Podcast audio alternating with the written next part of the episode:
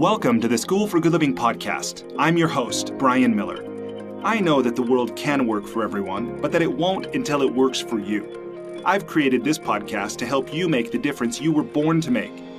It's a series of conversations with thought leaders who are moving humanity forward. Most of my guests are authors, and in each episode, I explore their life journeys and the work they do. I also ask them to break down how they've gotten their books written, published, and read so that you can use these same strategies and tactics too. So, if you have a mission, a message, and the motivation to share it, this podcast is for you. Welcome to the School for Good Living. Steve, welcome to the School for Good Living podcast. Thank you for being here. You're welcome, Bryan. Thank you. Steve, tell me, what's life about? Uh, I have no idea. But I think you mean more specifically, does it have a purpose or is there a purpose to to discover some meaning out there that would enrich us to be in sync with or or have I found it and what is it? Is, is that kind of what you're getting at? Yeah. When I ask this question, I find people typically answer in one of two ways. They will say, they'll declare what life is about, just generally, mm-hmm. you know, for themselves and everyone. And then yeah. others will make it more specific to themselves and say, well, my life is about. You're right. And uh, I have no idea on either count. So anything okay, you The third externality, uh-huh. I imagine, would be what is it, it really about? Yes. As if there's an it that can be really about something. Right. Independent of you and me and others, right? So in that sense, it doesn't have any inherent meaning. There's a universe and why it's there and even the point of it being there defies my grasp. I haven't found someone whose grasp I would, you know, line up with. So that's a mystery. Now, we say that in some work that I've done um, with people dealing with that question that life's empty and meaningless. But as important it's empty and meaningless that it's empty and meaningless. So the notion that life's empty and meaningless became philosophically espoused with the existentialists, mm-hmm. Sartre and Camus, and but they made it mean something that it was empty and meaningless. It was like depressing. That Sartre's book was La Nausée, nauseous, made him nauseous to deal with the nothingness that he confronted when he stripped away all the illusions and meanings that he had added to everything or accepted that had been added to things by his culture, his family, his tribe, whatever. And in some process of de- taking it away, stripping it away, he confronted nothingness. That, though, was depressing or down, at least a downer. Mm-hmm. Um, so, in my view of it, that it's nothing doesn't mean anything. It just doesn't mean anything. Mm. And it doesn't mean anything that it doesn't mean anything. Now, with that said, I have a life to live and I can have and create a meaning for what I do. I can have a purpose that I create. I just don't I don't live in the notion of finding the purpose mm-hmm. or being um, convinced of a purpose by someone else. You have to confront creating it for myself. You know, when when I hear that, I think there's a way of hearing that that could be depressing. I think, or at least I could choose to use to make myself depressed, right? And then there's another way that it's it's actually very liberating like it's full of possibility. Yeah. And uh, when I've reflected on this this thought of it, it's empty and meaningless, one of the things that I arrived at was this idea of the difference between nothingness and emptiness. And I realize in some of this it might sound like a matter of semantics, but to me, I feel like I lived a life of of nothingness, like believing, you know, life was kind of dark and lonely and there was there was no purpose not that there but not that it was empty and meaningless and waiting for me to bring purpose to mm-hmm. life you have you thought about that or do you see do you see a distinction between nothingness and emptiness or do you find they're interchangeable well I mean, I can see the distinction you're making. It's not something I normally see. Mhm. When I've examined this life, quote, or this reality we live in, Mhm. from the pos- from the from the distinction infinity, and think of time as infinite. I mean, if you really play that out, it boggles your mind to think of it going on forever, forever. Yeah. Forever, never ending, forever, and everywhere. You know, infinite in space and ba- no boundaries, and infinite in time, no boundaries, and so forth. So it became for me a matter of um, what is the word? Arrogance. To think that somehow I had the capacity to put the limits on this infinite reality Mhm. and say, oh, it's this, whatever this is. You know? um, now, in my finite life, which I have, because I have a beginning, I'm, I'm in the middle towards end part of it, and there'll be an end. There, I can have a, I can create something. So, there is an angst to creation. And you and I were talking before we started the recording about the, sort of the angst of creating, writing, writing a book, or anything creative. I think has a um, confront to it. You know, what do I do? I can do anything here. The space. Yeah. I can literally do anything. And what's worth doing? Right.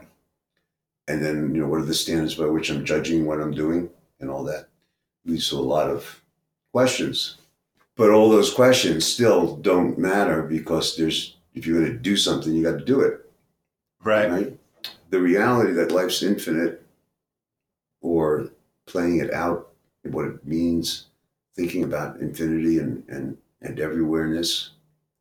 Once I'm done kind of destroying all the notions I would put together, I'm still left with, well, now what do I do with my life? Right. Do I just sit on a mountaintop? Do I just, you know, vegetate? Do I? So it's never worked for me to not really be up to something. So when I when I realized I was up to things for a while, part of my life, because I felt I should be up to something. Mhm. And then I should be up to this thing. Kind of like my circle, Mhm. my social network was up to various things and I wanted to fit into what people were up to. So I came up with something that fit in. But when I outgrew that notion, at least I think of it as outgrowing it, I was left with nothing. Now what? Now what? When did you outgrow that, by the way? Oh, probably in my late twenties. What? How did you do it? I mean, did you just wake up one day, or did something happen, or did you read a book? Like, how did you how did you outgrow that? Well, in first I studied philosophy, so in philosophy you get exposed to a lot of strange ideas. Hmm. Okay, and it makes you, if you're lucky, you end up thinking a little bit, doing some thinking, other than read other people's thoughts. And to be perfectly honest with you, this was the late '60s and '70s. Played around with psychedelic drugs, and um, they have a particularly powerful doorway into life. So, in that ex- experimentation, and then in my own experimentation with philosophy and dealing with, like, thinking through a lot of things we're talking about, it just came to me. This is like, you know, this is BS. What I'm doing, what I think I should be doing. Now, what do I really want to do? That took me about four or five years to sort out what I really wanted to do. When you sorted it out, has it remained consistent from that time? Yeah, it's That was how many years ago? oh back oh god, early seventies. So 40, 50 years, Yeah. and it's been consistent. So Yes. you did a really good job of sorting. Well, either that or I'm stuck. Before we go much further, since our listeners, uh, aside from whatever intro I've written for this podcast, they don't know who you are yet, or what you've done, or why they should care about what you have to say. So let me start by asking you: when someone, when you meet someone, or you know someone asks you who you are and what you do, what do you tell them? Well, what I've been managing for the last 25 years is pretty much what I tell them. It's an incomplete answer, but it's you know, what do you do? Mhm. Doesn't give you a lot of time to respond. Right. Um, so what I currently am doing, have been doing for the last 25 years, is managing a transformational consulting company. Consulting company that deals with the ideas of trans, what we call transformation, in service of performance, basically. Now, performance can mean a lot of things in a lot of different contexts. So it could be the standard pictures that come up for people of more money and more profitability or less problems with safety would be improved performance. But it could also be um, supporting government agencies and delivering on what their purpose is as an agency or even um, charities being more successful in doing their charity work. So whatever people are up to organizationally or can be up to organizationally, we can have found a, a methodology that supports and improves it. So I helped found that company, then became its CEO. Recently turned the CEO job over to someone else um, who's running the company, and now I still manage some of the large scale engagements and do the R and D for the company. So that's what I do. Now, before that, I was working in a similar field of transformation, but applied to people, individuals. So, in that regard, I was working in um, bringing these ideas that we call transformational to people and all over the world. Probably did that for 30 years, 25 years or so Mhm. before we started the Vanto Group, the consulting company. Amazing. That's 45 lon- years, something like that. longevity. It's a passion. Yeah. Yeah. It shows. Yeah. Cool. So you've written this book, The Three Laws of Performance. Mhm. You're talking about performance now. book was published 10 years ago Yeah. and was bestseller 10 years ago in the United States. Has since been published in, I think it's 17 languages. Awesome. Yeah. That's great. Still selling well. Yeah, I've I've read this book and I've had the chance to apply some of what you talk about in this book to my own life, Mhm. uh, to apply some of it in our family and our family business. And I've found that it's a, a profound way of shifting uh, an attempt to achieve perf- like high performance, right? Where I think my experience is a lot of books have great ideas, you know, or or almost a random assortment of ideas. But this is a very maybe I should let you talk about it, but my view of your book is that it's a very I want to say cogent. Like it's very logical, even though it's not intuitive. Like I don't I think I could have lived my whole life without Mhm. ever thinking about some of the thoughts in your book. Right. but what I'm interested to know is why did you write this book? Like, who did you write it for, and what did you want it to do for them? The work that we we do live in person in groups, which is the normal venue with which we deliver the ideas, whether it was the personal transformational work that I did before the consulting work, which is still being delivered by a company called Landmark. Every year throughout the world, there's probably 80,000 to 100,000 people that take the basic program. That program is delivered to 100 people or 150 people live. And the consulting work we do is delivered to groups, large groups, live. That allows for dialogue and, you know, it goes, conversation has a fluidity and, and agility and so forth. It is fairly complex. I mean, it's not a simple conversation, not an easy conversation. It's there are no tips in the conversation, no rules, no principles to follow. It's about life. It's about your life in the area of communication or the area of relationship or the area of vitality or well-being as an individual in, in an organizational setting we've done work from bringing together groups that have conflict with each other like we did an engagement in south africa at a platinum mine where the groups were not only in conflict but it actually had you know, significant warfare with each other Like physical violence. Phy- physical violence, yeah.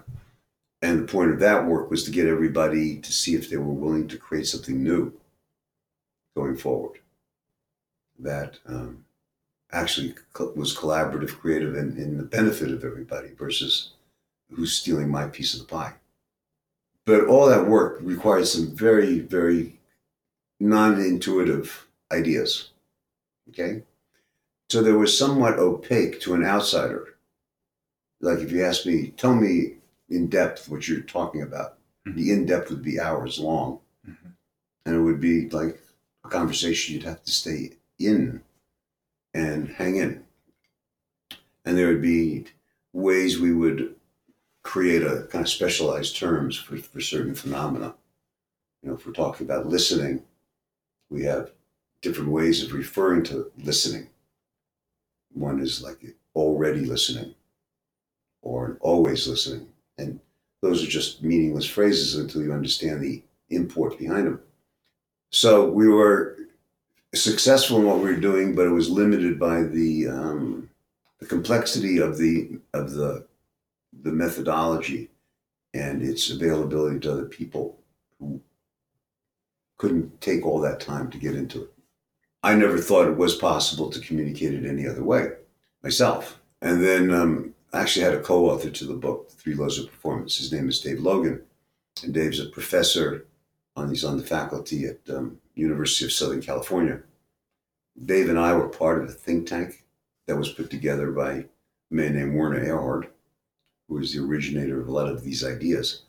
And um, purpose of the think tank, and the think tank was about 20 to 25 people, something like that, from all different disciplines. Um, there was a psychologist in it, there was a Harvard business professor in it, there was a brain scientist in it, an astrophysicist in it, um, consultants were in it, some CEOs. And ultimately, the question was is performance something that can be worked with in a meaningful way to elevate? And if it can be, can it be worked on individually, group wise, and organization wise? How do you do that? So, so, So- by the way, this was the purpose of the think tank, not Yeah. just like one initiative, the think No, tank, but this the- was the the purpose. the reason. Yeah. Okay. And there are a lot of people who were interested in participating, and a lot of people were mystified or confused or intrigued by human behavior, Mhm. which didn't seem to you know, fit very nicely in most of the boxes we got for it. Mhm. Um, in fact, Mike Jensen, who's who's in the group and has been a colleague of mine and was a professor at the Harvard Business School, now emeritus. Mike shared with me at some point in our relationship where his big one of his big epiphanies was realizing that the big failure of his business school, and he thought business schools in general, was that they related to the people, the students, and others in conflict in, in, in that came into um, uh, interaction with the university as rational creatures. So they trained rational creatures to manage other rational creatures in administration and finance and economics and budgeting and how to manage how to manage a company. His big insight was people are not rational. So the big failures were not failures, well, were failures not necessarily because of the situation, possibly because people were not trained to deal with the real nature of life itself, human beings. So it doesn't mean that if you say human beings are not rational, it doesn't mean they're crazy. It just means their rationality happens from time to time. Other things go on from time to time. So if you look at passion, I mean, passion is not rational. Love is not rational. You know, our emotional side is not rational. Yeah. But a lot of our life is emotional, on negative or positive. Standing for something and being committed to something is not a rational act. There may be a rationale to it, but to go to war, to fight for an idea, that's not very rational. Yeah. Given you'd be killed. Right. And people are supposed to be worried about their self interest. So why would anybody do that, right? So therefore, we were interested in well, what makes people tick really? Really, what is this? Is or is there some way of getting it? And um, as we were doing this work with this group of people that went on for like five, five or six years, And what was the function, by the way? Did you meet quarterly? Did you once or twice a year? Uh, we met generally. We met quarterly, at least twice a year. Maybe in the beginning, it may have been more often. Mhm. And then there were conference calls or subgroups, and there's writings distributed and comments by people, and kind of an ongoing conversation using conference calls, meetings, uh, email, etc. and, and what kind of outcomes did you have for the group? Well, the intention was to arrive at some deep understanding of this mysterious thing called action and behavior and performance, Mhm. or to arrive at something. Whether maybe there's nothing to arrive at, arrive at that, Mhm. and then if there was something to arrive at, publish what you arrived at. And the commitment was to publish it in a um, academic, a rigorous academic way, so that it um, spoke to the academic world and had that kind of uh, grounding and commitment and um, rigor. So the final product still has not been written up. Hmm. It's probably 80% done to 90%, but it's still not done. Along the way, and this was now we started on working on this thing in the early 2000s, middle 2000s. Along the way, people were very excited about what we had come up with, even though it wasn't complete. Wasn't written exactly in the format we wanted it to end up being. But they asked if I, who've used a lot of these ideas in organizations, and Dave, uh, who, as I said, is an academic, but also has published a number of books, very successful books, um, would write kind of a guide to the ideas for the people not involved in the, really dealing with them.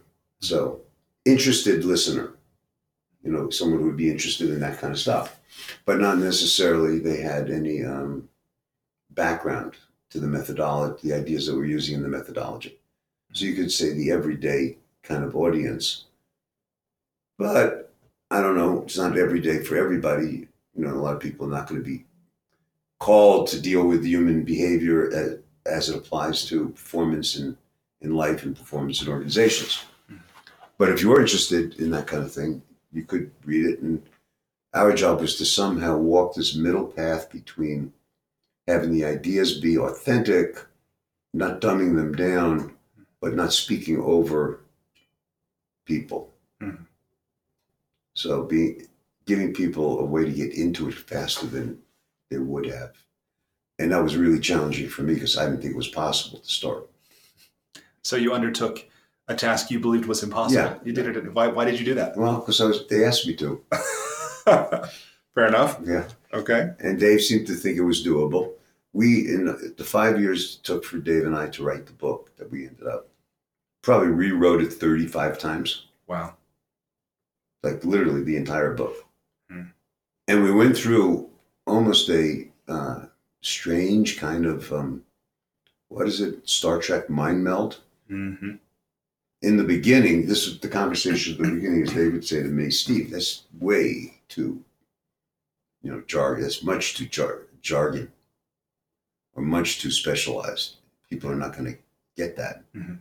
And then I'd read Dave's stuff that he'd write an answer to that. And I said, this is too, like, you dumbed this down too much. so that was the conversation for the first year or two. And then somehow we started having the opposite conversation. I'd look at Dave's stuff and I said, hey, this is way beyond people's ability to get. This is, you know, this is way too dense. And then he said, well, what you wrote was this, you know, you're dumbing it down. So we kind of changed heads for a while. That's funny. And then we ended up in some shared space at one point. We found a voice between the two of us. That's awesome. How Yeah. satisfied are you with the final product? Now, I mean, after 35 rewrites and a co-writer, how how pleased are you with the form of the book that is the finished form? Well, you got to remember, it was we did it ten years ago. Mhm. So at the time, I was pleased to just finish it. Yeah. That that it was for me. Nothing had been sacrificed that I thought was really, you know, important. That it did communicate. It was authentic. It was, in fact, about things that had happened and a way to look at it that in fact we did find we did use and did find powerful. Mhm. and people's feedback were, were, was good. It became a like i said in the united states a bestseller. And people are still i still get notes from people about the book. People have, some people have read it many many times. It's been taught in universities. Are still being taught in university classes on performance Will you tell me about a note you've received that has touched you, like something from a reader, somebody that you didn't necessarily know, but you created this work, you sent it out into the world, somebody found it, it resonated, maybe they applied. Like, is there a, some some one of those that stands out for you? Well, to be honest with you, Bryan, I had, I've had a number of them. So I don't know how many, I say a number is 20, 50, something like that. Mhm. But I, every now and then I'll get a message from someone that I don't know. Will say, look, I, I've read your book three times now, four times or whatever. I actually have it on my nightstand and I really want to thank you. It's saved me this, or I was able to do this, things like that. So that I find it particularly gratifying. Yeah. Yeah. It's also been an entree into people wanting to explore in a deeper way what we do, organizationally and personally. Mhm. So I do know that, you know, that's that's brought people into the world of our commitments, like what we're up to, what we do, what we do. So that's been probably mo- the most rewarding thing. That it's been um, it's been an open a doorway into others getting the full the whole thing. Mhm. You know, I'll bet I'll bet that is gratifying. So when you were writing the book, or or maybe now that it's done and it's it's out, is there a is there a profile of your ideal reader, like the person that you either wrote it for or who seems to benefit most from it? I mean, is this middle managers, C level managers, entrepreneurs, you know, s- someone else, business school students? Is there some kind of you know, category. category that Not that I, I. Let me think about that for a second. I don't think so, but um, no, I've thought of it in different terms. I've thought of it more. How willing are and open are you to not, non to counterintuitive ideas? And um, a lot of people find a counterintuitive idea just horrible, terrible. It's hard for them to be in the same room as that idea. You know. yeah Um, then there are people that are thrilled by these ideas, and then people in between willing. I think the ones who are willing, you know, not not in any camp like, oh, the more counterintuitive it is, the better. Mhm. I think they get a lot, a lot, lot out of the material. But anybody who's willing to just consider it as possible and sort of go through it and play it out and try it out, Mhm. I think will be surprised. So, was there a moment, like a specific moment, that you knew you would write this book? After being asked to write it, Yeah, I mean, did you know I in that I- no, I was not- or did I was not sitting in this group thinking I was going to write a book. Okay. right. that was not like the plan. So was yeah. I I know looking back, sometimes we can find, or you know, or remember, like, oh my gosh, yeah, like I wasn't really sure, I wasn't committed, and then all the, I remember I was at this restaurant, or it was in a conversation with someone, or whatever. Did you have a moment like that that it was like it just crystallized, and you knew that you would write this book? I think there was this crescendo of moments from well, one of the well, one of the people who was a real advocate for us writing this book, separate from the Barbados group, which was the name of the think tank. We ended up calling the group of twenty or twenty-three people. How many people it was?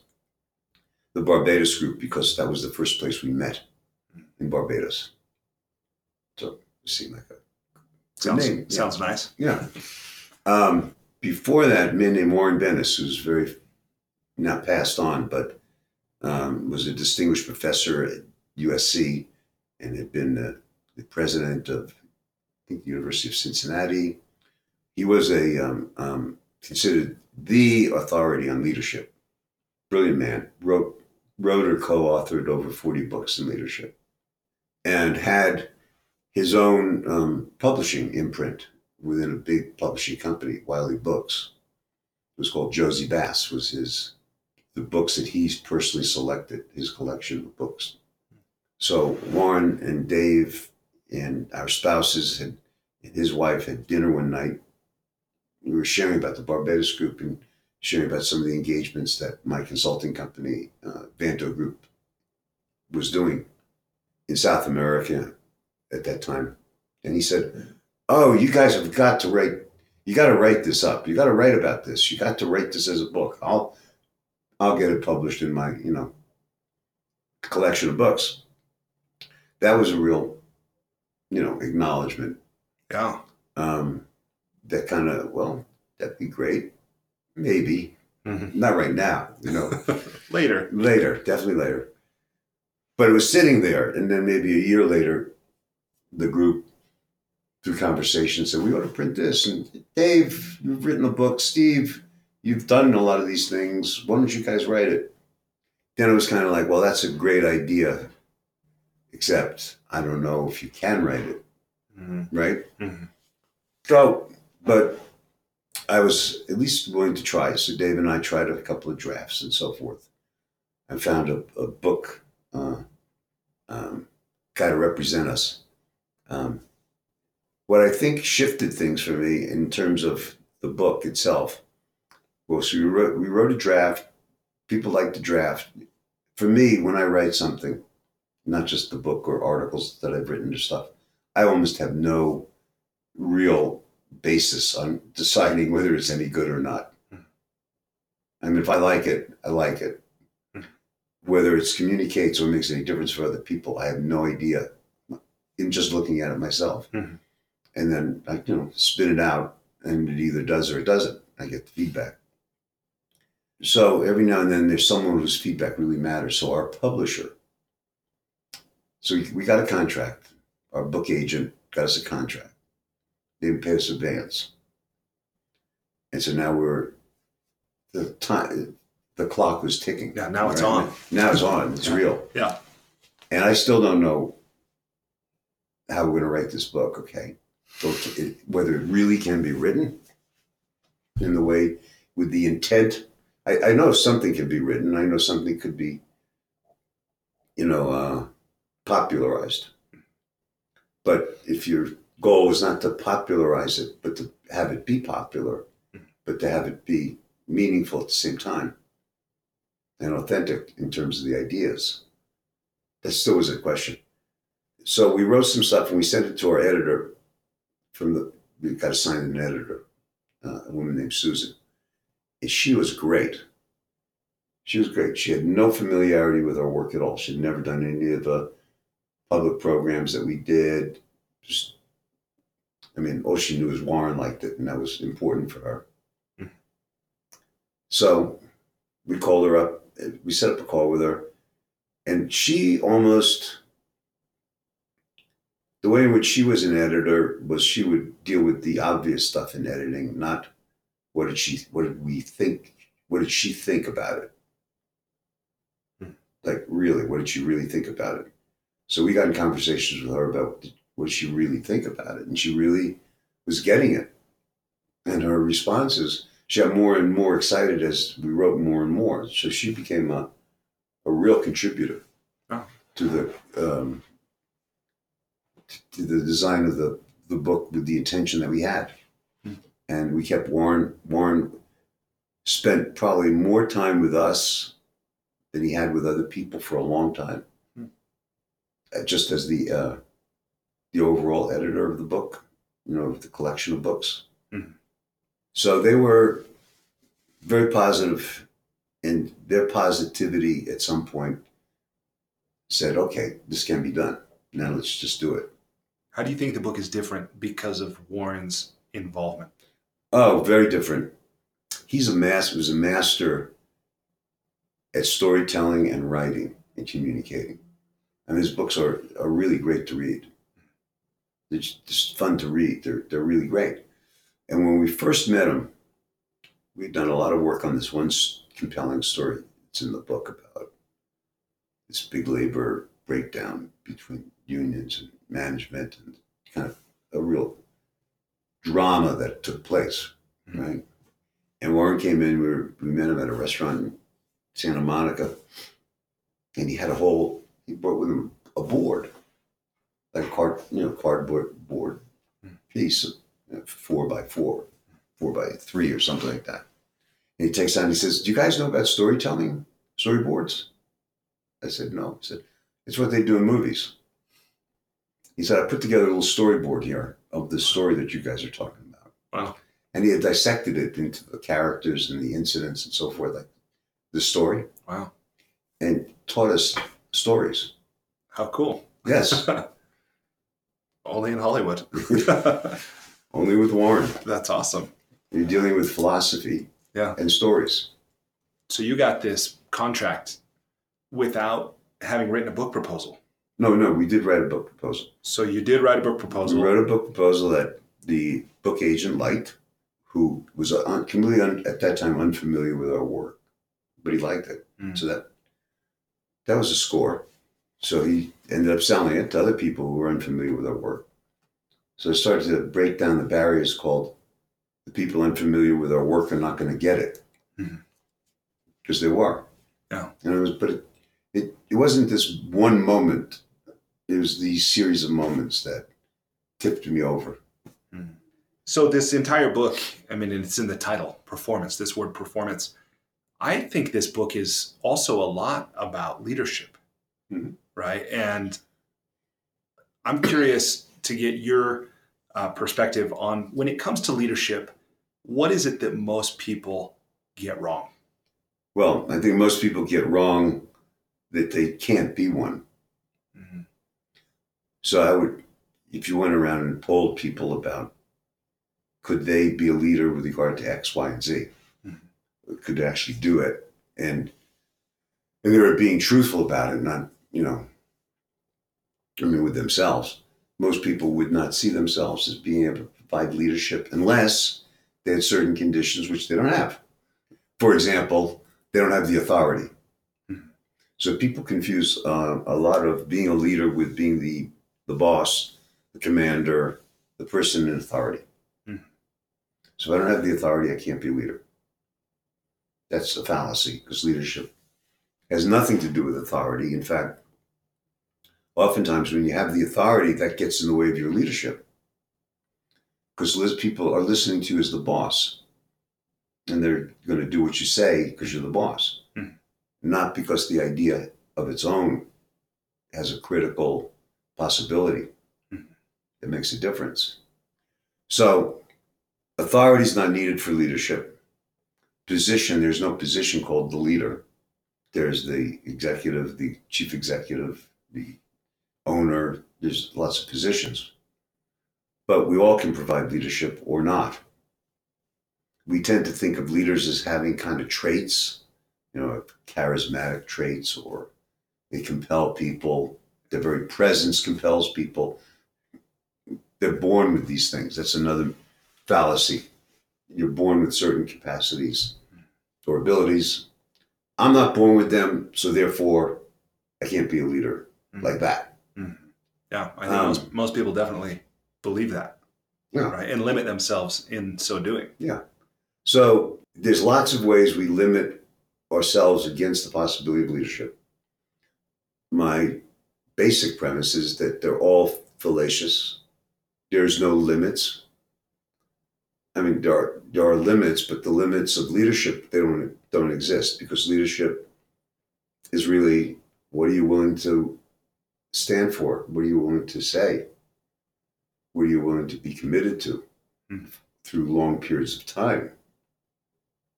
So leadership is not necessarily easy.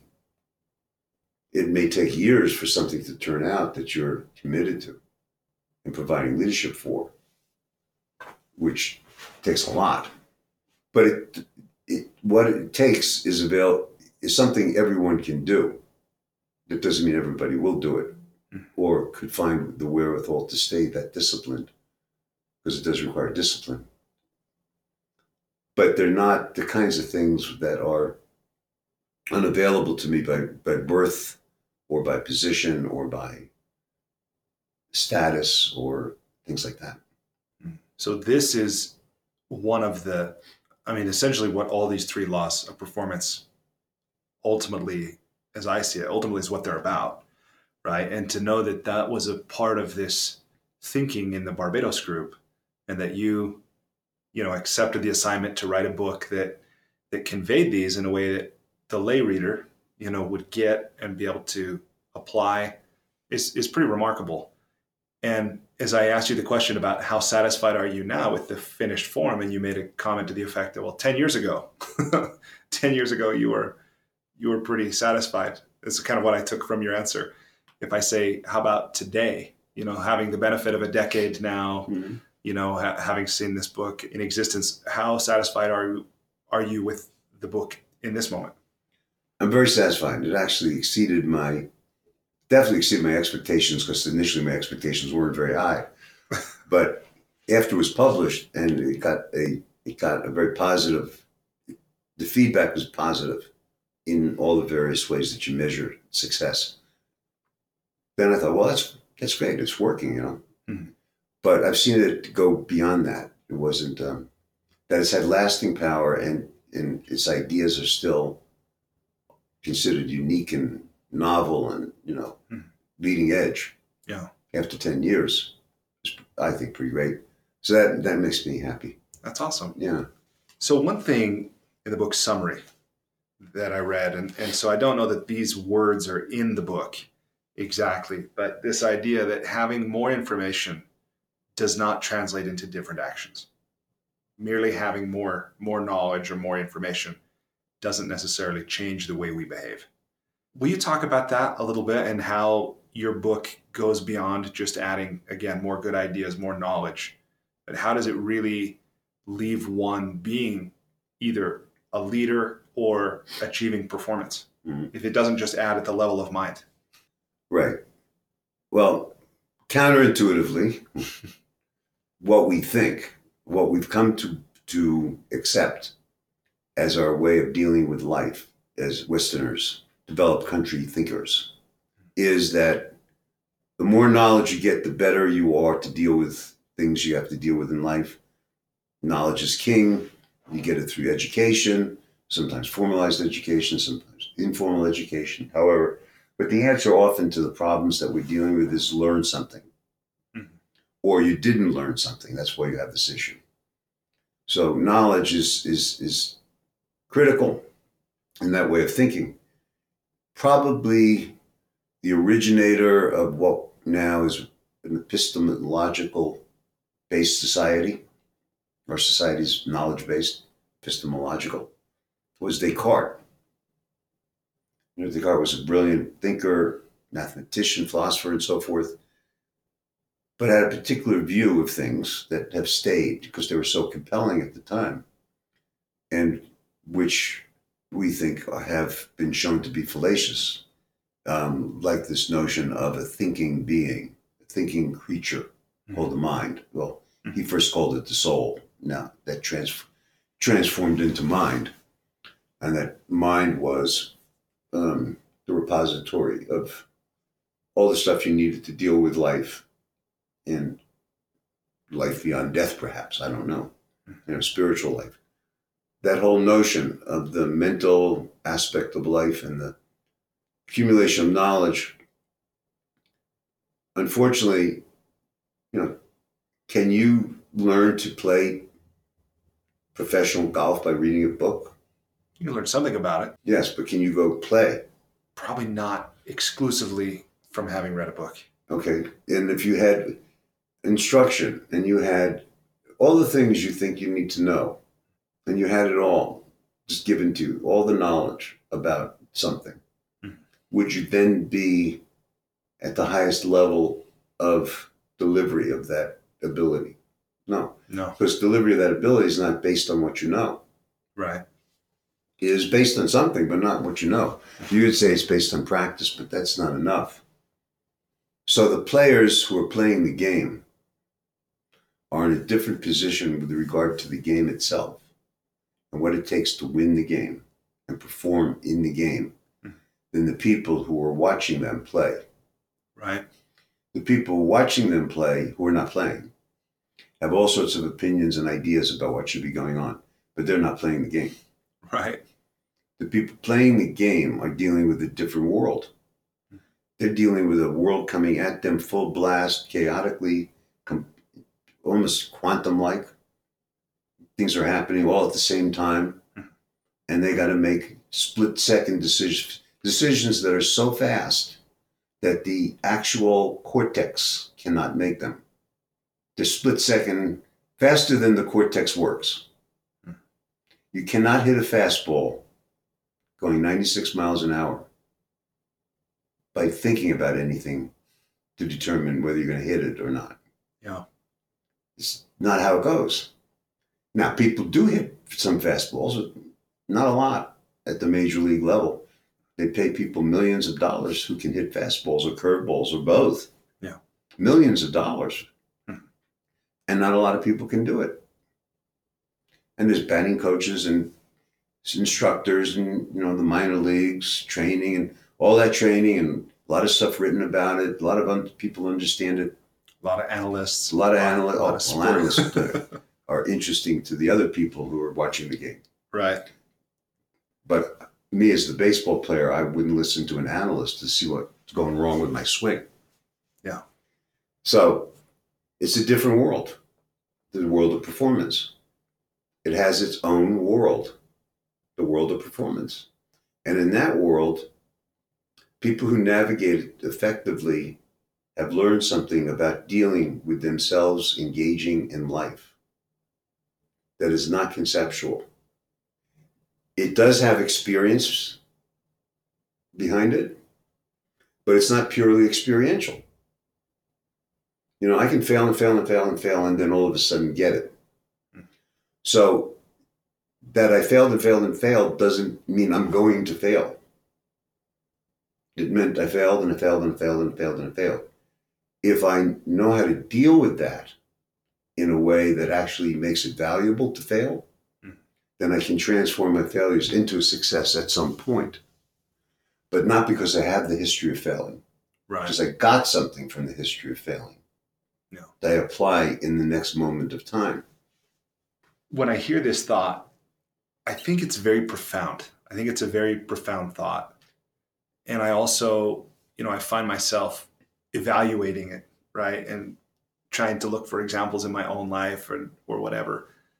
And if I listen to this thought and attempt to impose a beginner's mind on myself, and I think, like, you know, and nevertheless, all this stuff shows up. Do I agree? You know, is that true? you know, like that kind of thing.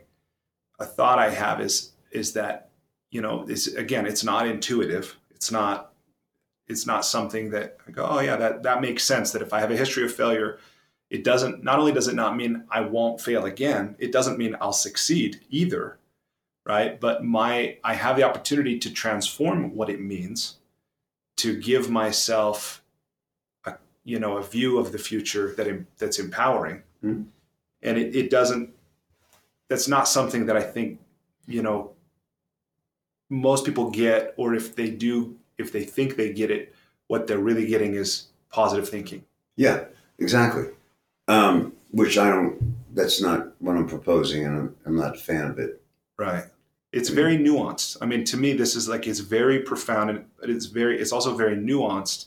So like you were saying before if, if you were to explain this in depth it would take hours as as i'm thinking about someone listening to this conversation we're having is a part of me that wonders like how much background or context must be added to someone who's never heard much of this before before it starts to have a relevance or even be comprehensible you know let alone you're useful dealing with what I right dealt with in the book. yes But just carry on. Yeah. You know what? Yeah. Um, don't look backward. Just keep going forward. There is a book to make it easy for people if they want to get into this thing. It's a really good. Great book called Black Box Thinking. Hmm. And I think the subtitle, which has changed a few times, it's written by a, a writer in London, a, sports writer. The guy's a sports writer. Hmm. It has nothing to do with sports. It's, you know, he's just a great observer. Uh, I think the subtitle is something like "Why Some People Learn from Their Mistakes and Others Never Do," Hmm. and it's about the the very nature of our modern scientific society is dealing powerfully with failure. In other words, I come up with a theorem, a scientific theorem. Well, how do we know whether we should go with it or not? Well, people do experiments. And what they're trying to do is do an experiment that shows that it's not accurate. They're, they're actually trying to show it's false. Right. And if a thousand experiments happen over the course of a long period of time and no one can falsify it, it ends up being the way things are. Right. So this notion of falsification, of testing, is very modern, very scientific. It's what everything's built on, really. Yeah. Okay. It is foreign with the way people think about dealing with their own life and the failures in their life. Everyone wants to everyone wants to avoid failing. The only problem is that you can't do anything new. Because by virtue of doing something new, the chances of you failing at it initially are pretty high. And they're fine. Don't do that one again. You got that one out of the way. Try try another approach.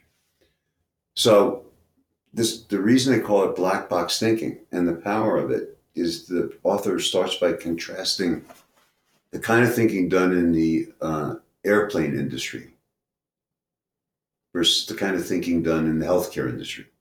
Hmm. And they're two different industries with two different histories. Mhm. The airplane industry's history was 1900s. Airplanes were first taken, or 1890s, whenever it was, went 100 yards, and then they figured out how to make it longer and longer and longer. It's still pretty dangerous. Mhm. And it stayed dangerous for 20, 30 years. You know, the, the mail trucks run by the cowboys, the, the ma- ma- mail trucks, the mail airplanes run by the cowboys, crashed a lot. It was a dangerous sport. As people looked at it, though, they said, wow, this is something you could make money with, but you can't have these crashes. Got to figure out how to not have crashes. Then we can make money. So the whole notion of safety became not a, not a good thing, a critical thing for investment and actually making money. So in mon- so there's in every airplane there's a black box, and the point of the black box is to be used to determine what went wrong. So we didn't we don't do that one again. And if you look at crashes, and last year there, there actually were no crashes for commercial jets at the at the international level. Once there's a crash, independent investigators from the from the governments go and study it, and their, their findings are made available real time to every pilot and everybody in the world all the time because they want everyone to know, and everybody wants to know. It's not like, oh, I'm going to hide it. Mhm. I don't want to be blamed. Mhm. If you think that, you can't play the game. So that's black box thinking. Now you contrast that with a lot of things that go wrong in operations, in healthcare, where you have a lot of opacity instead of um, transparency. Mhm. It's a different world. So the nature of failing is if you can own it as something useful for the future, not something to use to make wrong or blame or so forth, punish. I mean, that may be involved in certain aspects of it, but failure as an opportunity to get it right. How many times do you think uh, Edison failed with the light bulb? Well, if the stories are true, they say 10,000, 9,999. Or Dyson with his vacuum cleaner? He apparently went through 5,600 and something um, iterations of a particular device at the heart of his vacuum cleaner that he's now a billionaire from. It's amazing. Yeah, it's people who can deal with failure as an access to success. So that's where the abilities to perform develop in, in that kind of uh, game. If you're a boxer, you walk in the ring, there's actually somebody there trying to kill you. Yes. You did not read about it. You dealt with something to prepare you for creating something in that moment. Let me shift gears a little bit and ask you about your passion for music. Hmm. So you're a musician, Mhm. right? Talking about things you don't just learn by reading. Right. and I understand you play classical music, you play jazz, right? Tell me about tell me about your passion for music.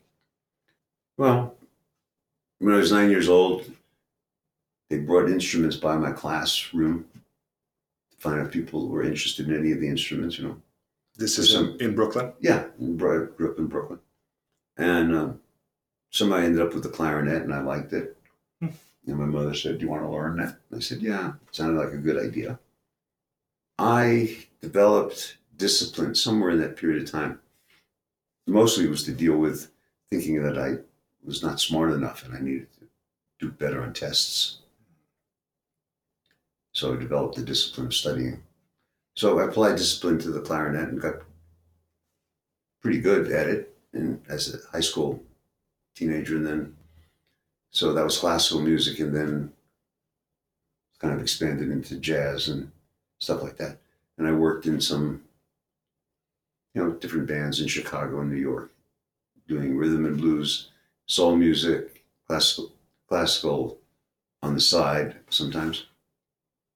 Um, i did that through my 30s and so forth but uh, really have not the kind of work I did sort of took over because it took so much of my intellectual um, capacity to stay with it uh, that I pretty much gave up the other things that were interesting to me, but um, like sports and stuff. I mean, I kept them up at a at a minimum level. Like I've kept up. I can still play my instruments. I can still You know. You played the saxophone also. the saxophone, flute, clarinet. When was the last time you played? Oh, probably about four months ago. Just make sure I still could play. Keep up with it. You're So right. cool. Let me ask When I get old, I'll maybe become a musician again. awesome. Let me ask you a few questions that don't deal with anything we've talked about at this point. Yeah. So, this first question is a question you can answer any way you'd like, of course, but I invite you to answer it with something other than a box of chocolates. Okay? So, fill in the blank. Life is like a Well, we already dealt with life's empty and meaningless. I'm not sure what you put in that blank, right? so you leave it blank. Life is Yes. like a It's just blank. okay. Life is like a, okay. Fair enough. I like it. Number two, what do you wish you were better at? This is going to sound strange because you know that I've you've been involved in a number of conversations that I've led in various ways, and um, you know my work pretty well. But I wish I was better in communicating. Okay. I'm always, uh, you know, I'm I'm always, oh, that could have been done better, or, you know, I want hundred percent, and if you're working with hundred people, it's almost never hundred percent. Yeah. it could get close, ninety eight percent. So, whatever it takes to get that last few percent is what I'd like to master. Okay. If you were required every day for the rest of your life to wear a t shirt with a slogan on it, or a phrase, or a saying, or a quote, or a quip of some kind, what would the t shirt say? Ah, how about life's empty and meaningless? I could have seen that one coming. Or, or um, don't sweat, as my friend Charlie used to say, don't sweat the small stuff. Mm.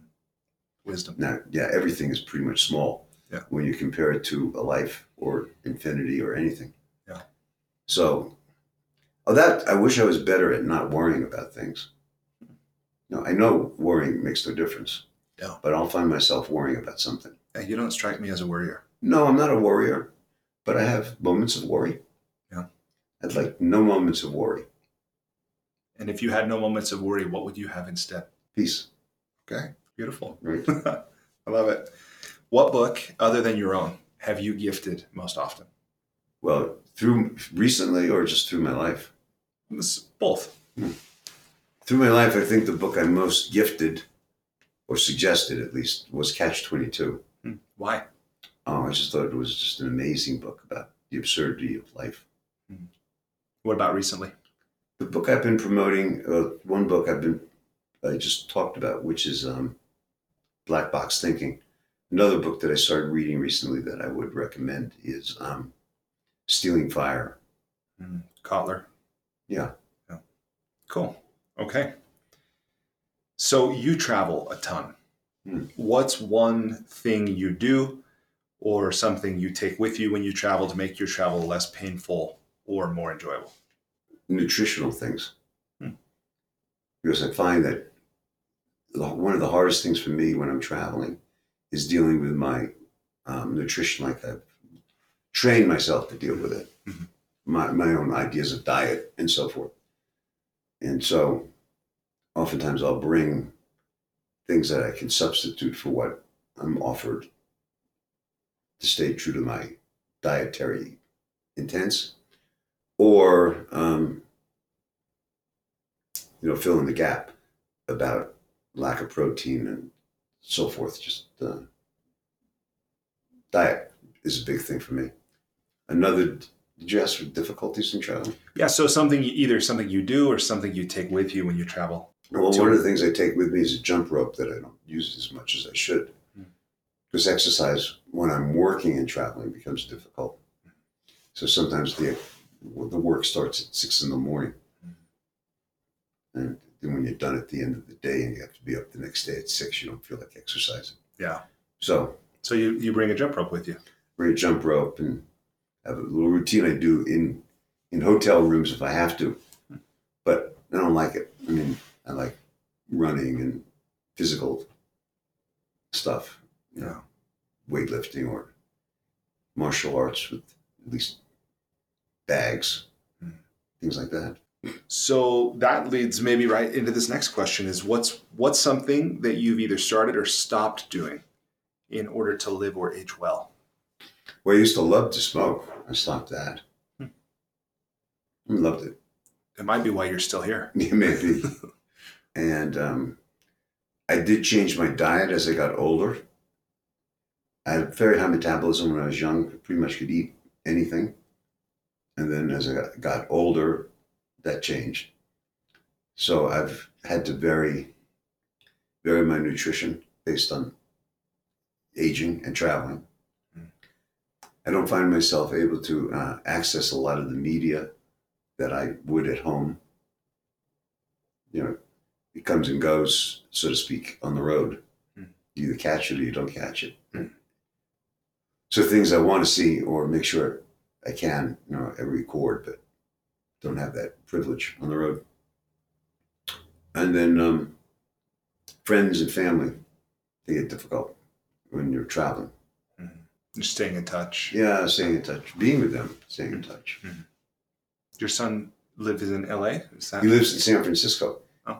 He actually started working for my firm Hmm. about two years ago.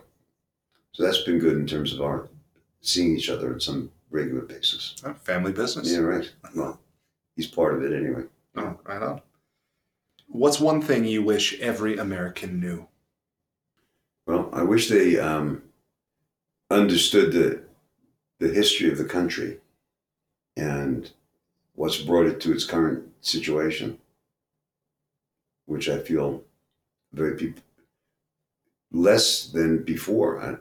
It may just be the times, but I don't think people are familiar with or exposed to what actually brought us to where we are. What do you see are like maybe one or two of the biggest points that have brought us where we are? Well, there's a big anti-immigration wave going on, but this is a country of immigrants, Right. right? And most of the people saying what they're saying came from immigrants, Mhm. and it used to be considered our strength. Yeah. So I don't think people understand that history, and uh, the history of racism, and where the country began and how it's dealt with it. I think is un- swept under the rug. Yeah. I think so. All right. What advice did your parents give you that has impacted you or stayed with you? Well, mother and father probably told me everything I should do that was right, and I didn't listen to them. So ended up wasting a lot of time, a lot of money, and all that stuff. But it was kind of how I think people have to go. They have to discover things for themselves. So I pretty much was uncoachable as a child. I mean, I was not a bad child. I was successful in the things you're supposed to be successful in as a child, school and, and stuff like that. So I didn't get a lot of uh, worry around me and concern and correction, all that stuff. But my mother had a very level head about life, and um, I ignored a lot of her ideas. It came back for me to see. Oh, that's pretty, you know, wish I'd gotten that earlier. Uh, and then there are ideas that she had of things that she worried about my doing, like studying philosophy, which turned out, I think, in my benefit. She worried about you studying philosophy. Yeah. Why? Well, she wanted me to be a you know lawyer or doctor or something. Oh, something something I mean, practical. What do, you, what do you do with philosophy? yeah, and you got you got a master's degree in philosophy. yeah, I did. Yeah, and I was getting, I was working on a PhD, and then got bored with it. so, what was your plan, by the way? Like before I got bored with it, or after? Well, My plan before was to be a professor. okay, Then I, at that time, that lifestyle didn't seem as exciting as the other lifestyles that were happening in the late '60s and early '70s. Mm-hmm. so that was in that was in Chicago. Yeah. and then you went to San Francisco. Right. Well, I decided I didn't want to be a professor. Mm. I didn't have to live any particular place. So the place that was most compelling was San Francisco. Yeah. I can imagine in the '60s and '70s. That's right. That's It true. was definitely an experience.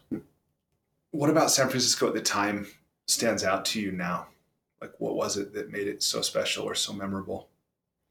Oh, it was really creative, innovative. Everything was sort of being made up as you went along. Lifestyle, music. Music was great. You know, the rock and roll revolution, the psychedelic revolution, social revolution. There was a lot of crazy stuff going on too, you know, radical stuff that I was not into. Overthrow of the government type of stuff. And Vietnam War was in full blown fashion, but somehow San Francisco was a beacon of, uh, of truth telling and kind of like possibility for me. Cool. Let me just shift one more time to a set of questions that are, again, specific to the book and more specific even to the process you use to get the book written and published. Hmm. Again, these questions are designed to give others insight, inspiration, you know, maybe something they can take away and apply in their own efforts to get their own book done and and not just published but also read. You've talked about the fact you had a co-writer. Do you think that having a co-writer made this made it easier or more difficult or both and how? It made getting into it more, quote, easy than being left to my own devices, like the discipline that you have to do. Mhm. There's a lot of discipline Mhm. to writing. And people do it in different ways. Some people will write half hour or an hour every day, regardless. Mhm. Even if they got nothing to write, they'll sit, look at the computer, you know, or the, if they're writing on paper. But they'll do that every day. And then some people will write when it, when quote, the moment seizes them and go on for hours, write all night and stuff like that. So you got, and anything in between. So you got a lot of ways of doing it, but you got to do it. And the confront, I think, is actually writing something down, anything, because it's going to be terrible. It, it is. It's going to be terrible. You never get it right the first time, Mhm. which is an amazing truth. And I, I started to realize, God, think of the courage it takes a sculptor, particularly a sculptor working with marble, like Michelangelo, Yeah. to actually hit the damn thing. Because you almost never get it right. So as you go through trying to pull out of this marble some creation, you got to deal with your mistakes along the way and constantly, you know, work out workarounds. Mhm. I guess as you get to be a master of that craft, it gets less and less, but I'm sure there's always mistakes. Anyway, I found I always found writing somewhat tedious. So with papers and and at the master's level, even my master thesis. I got to writing them in one sitting Wow. because I just didn't like the, the process of writing it, coming back, and that kind of everyday agony. Mhm. Stopping and starting Yeah, yeah. again, and So I'd have to hold hold an idea that was fairly long in execution. Sometimes I wasn't quite sure where I'd end up in the in the propositions I was dealing with. And I was it was kind of a murder mystery for me. That actually was useful because it kept me compelled. Like, where is this logic going to take me? Mhm. It usually worked, not every single time, but it usually worked. That, but that was for school. When I didn't have to do it, I enjoyed really being in, talking with people, like interacting with people about the ideas. I like dialogue. I like the given back and forth, you know, Mhm. the interaction, the excitement of the kind of discoveries that you have Mhm. in that real time situation, which writing never occurred for me that way. So I did write things and I wrote things by myself and I wrote it with other people. Writing it with other people was enjoyable just because you were working with another person. Yeah. And you had to be there. So did you write in person or did you write over the phone? We did or- both. Oh. We, we wrote for five or six years, the book. So we got together regularly every two months or three months. We took trips to interview clients that had gone through these transformations to find out how things worked for them now. One was in Japan. Took a trip to Japan together. But we'd write a lot on the phone or on shared documents when that technology became available. From your view, what was the sequence of events that led to this thing going from concept to completion? Well, first it was um, no. Dave had written three or four books, and one one was a bestseller too. It was um, sells sells well. Tribal leadership, I think. So he kind of guided the beginning conversations. All right, we need to find an agent. An agent. We've got to decide on a publisher. Now you work with the agent around publishers, but you have a notion that some publishers are more this type of book than others. Mhm. Understand this kind of book, this marketing, and so forth. Some give you more marketing, some give you less. There's a whole world of, or was a world. Things have quite changed now since when we wrote this book in 2009. Yeah. I mean, really, publishing has altered significantly. But back then, it was um, who do we get as a publisher? Who do we want? Who do we get? How do we get it? Book agent. Mhm. Who's a good book agent? And that that was a matter of um, getting some references and suggestions, and then actually calling up some people and ending up with someone we thought we liked, and seeing how conversations went with that person, their ideas, and then uh, basically we had to write we had to write a outline of the book for the book proposal, kind of like what it's about, where it goes, Mhm. um, and a sample chapter. The sample chapter held up. Um, we wrote it and actually had it uh, was published on um, Mike Jensen's website called SSRN, Social Science Research Network, which is now, um, I think he sold it to other investors in the Social Science Paper Distribution Network. It is the largest dis- distributor of social science research in the world. Millions of articles. Hmm. So we published the uh, the first chapter as a piece of its own, called it "Rewriting the Future," something like that. It's still up on SSRN, Hmm. and and it became the heart of one of the one of the chapters in the book, one of the early chapters in the book. The outline we came up with got changed about 10 times, but we had an outline of where we thought the book would go. Why did it keep changing? Because just our ideas kept changing. We kept reworking. Part of it was just we didn't see the full extent of what we could do. Part of it was um, how we articulated it got clearer and clearer when we had a struggle with writing it out Mhm. and getting feedback. I mean, a lot of the process was write it, pass it out to a lot of people, different kinds of people. A whole created a whole reviewing network of people that were interested in what we were doing. People from the Barbados group itself, people from our consulting constituencies, people from our personal life, you know, people whose ideas we thought highly of.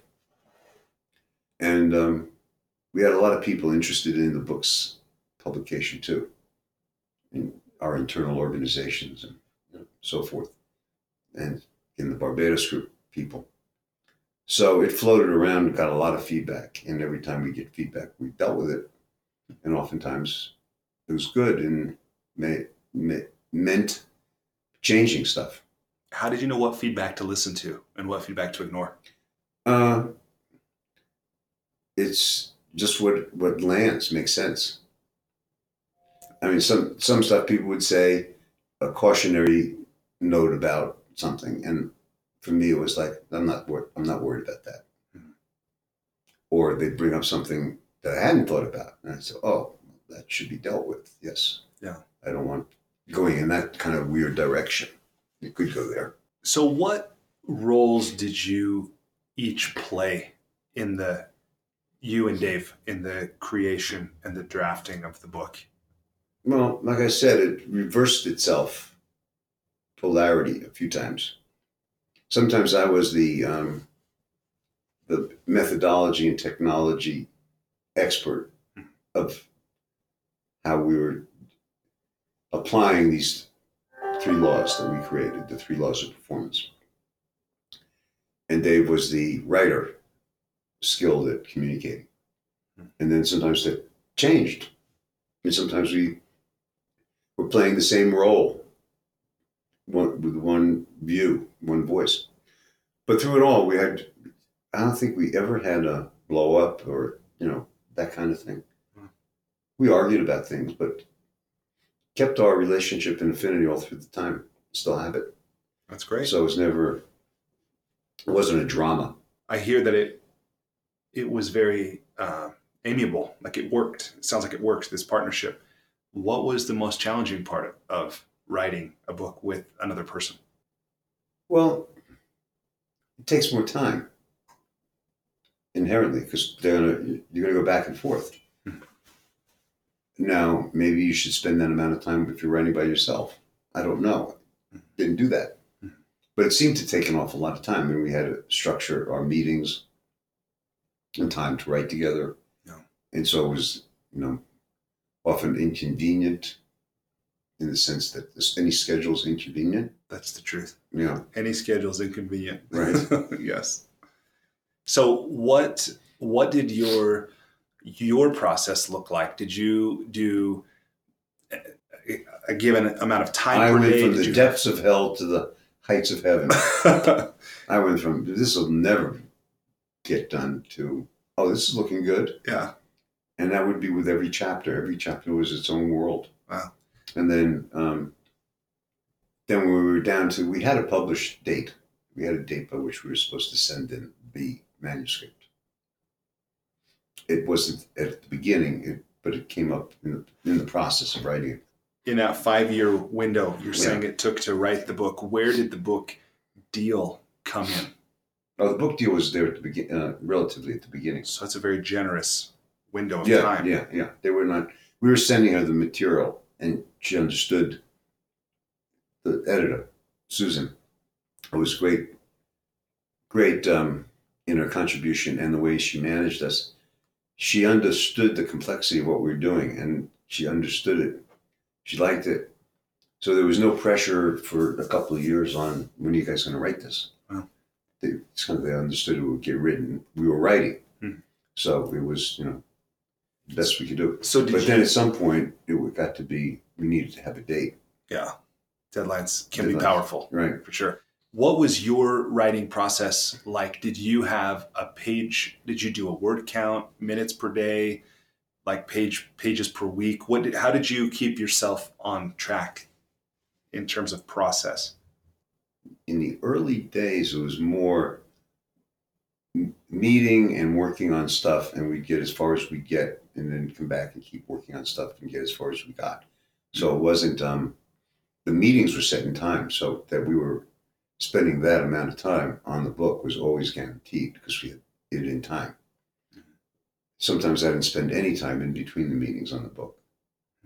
Sometimes I did, depending on um, whether I thought we were hung up by something or not. I mean, there were times when I just took on something and called Dave a few days later and said, I want you to read what I just did on this part here. So we had a fluidity like that. Uh, as we got in the last couple of years when the book had a published date, because we needed to organize marketing around the book and all the other stuff. Mhm. Then it got to be okay. We'll finish the books is written in three parts, and we did something unusual. I feel each part is somewhat independent of the other part. So, the first part is about the three laws as illustrated by case examples, like how they were played out in companies. Mhm. And then the second part, each part being two or three chapters. The second part was about the theory behind it. And the third part was how it applies, how you can have it apply to your personal life.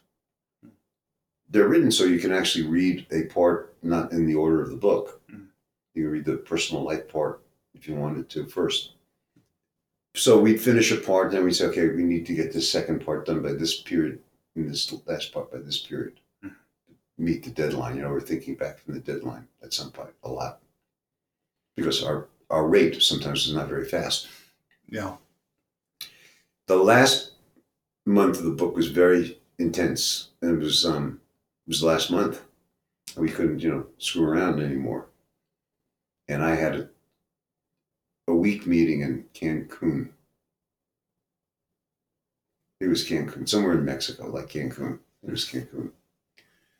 And about the beginning of the meeting, I spoke with Dave. I thought we were kind of pretty done. And he, he had res- he let his wife read the book, and she had some reservations about a lot of the ways things landed. Kind of like too self promotional. And what did you think? I didn't think that till she said that. And then did then you I looked at the book and I said, you know, I could see where she would say that. Mhm. And so Dave and I, much to our not wanting to, said we should write it more objectively here and there and there Mhm. than about kind of, I don't know, our view of it. So it required us kind of rewriting the whole book in the last week. Wow. He would take a chapter, I would take a chapter, then we send it back and forth, read each other's chapter, correct it, then we move on. And we did that. You got it done. It was intense though that last week. How much better do you think the book is because of that last rewrite? Oh, I think it's very much better. If you had this project to do over again, what would you do the same and what would you do differently? Well, I think I would not have had long periods where we didn't work on it. Because so- sometimes it would take a while to get back. Like weeks or months? Oh, yeah. Sometimes we'd have, you know, a meeting in two months. Then when we got back together, it was sort of starting all over again. Yeah. So I, I would um, compress that period of time. You know, I think think instead of five years, we could have done it in two years or two and a half years. Mhm. If now that would have meant, I think, not doing a lot of other stuff that we wanted to do. So I don't quite know how you would have put it into practice, but ideally, if you, if I took your question, what would improve? What would make it? Um, what would have been a bit an improvement would be the velocity with which we dealt with it. Well, then the fact that you got the book done. I mean, I think many many projects that we set off on that have, you know, that even have the hint of having a five year will like a five year span. The completion rate is probably pretty low, generally speaking. Well, how did this not just fade away? You're both busy. Uh, other than the fact that I generally complete things, and so does Dave, I think there was no option. There were too many people involved. We had taken the publisher's money. Pretty hard to go back then. You're right. Right. and there were a whole lot of other people who had an interest in the book from I hope it goes great to well, it's got to be rigorous. Yeah. It's got to represent what we the work we did in the Barbados group. So a lot of eyeballs watching the project. Yeah. It was a little hard to walk away from that. Yeah. You know, that could be, you know, negative or it could be, you know, maybe it's a good way to set up a project to have a lot of people invested in your project, invested as an interested. Yeah. I can see where that would be that would be powerful. Yeah. What advice would you give somebody who's maybe in the middle of their own project or they're thinking about starting it or they've started it and you know abandoned it and started and abandoned like what advice would you give to somebody who's thinking about or working to get their own book done Well, I'm sure there are naturally gifted writers in the sense that they can write something and pretty much first time around or second time around it goes well. Mhm. I'm not that way.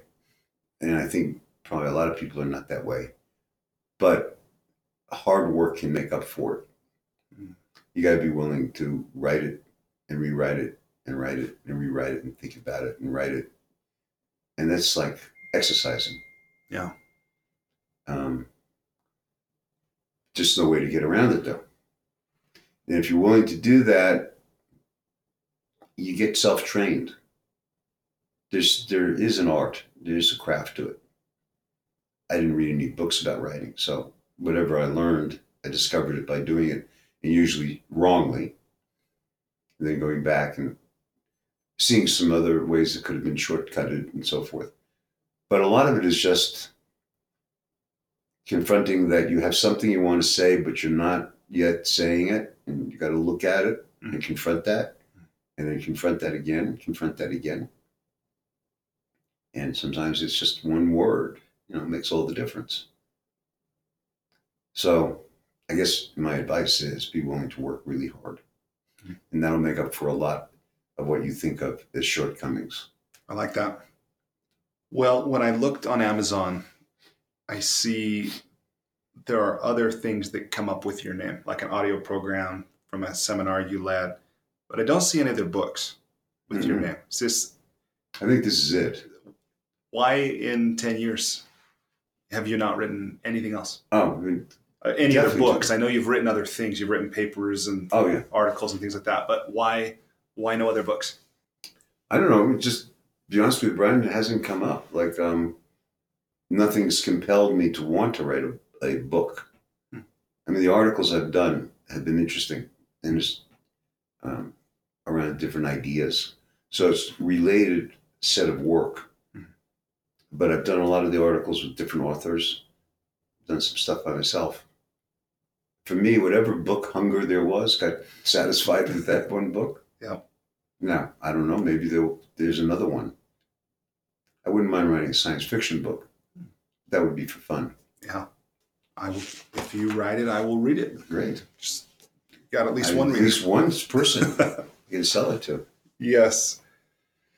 What haven't we said about writing? I mean, sometimes I ask about tools, you know, the software, the the hardware, you know, the daily routine, how you organized your time.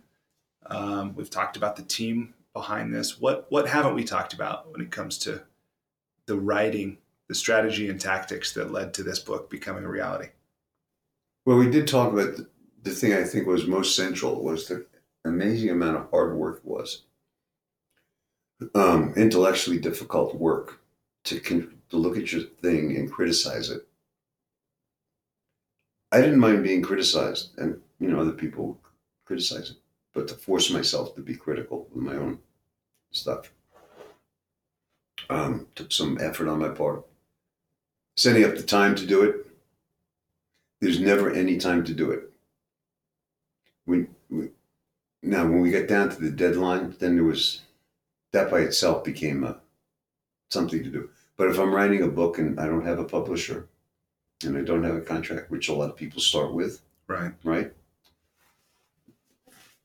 Creating the urgency to actually do it is difficult, which means doing it is difficult because you don't have to. Right. It's hard. So what you have to do is find something important about that. it isn't like this is the important thing about it, but you got to find something important about doing it, which is important enough to have you stay up till about three in the morning working on something. You're coming back to it the next day on the weekend or whenever you have the time. And that's going to be different for everybody. That's going to be different for everyone. But the same, the one thing that's going to be the same is it's important. Right. Cool. Because if it isn't, don't screw around with it. Yeah. Why bother? Why bother?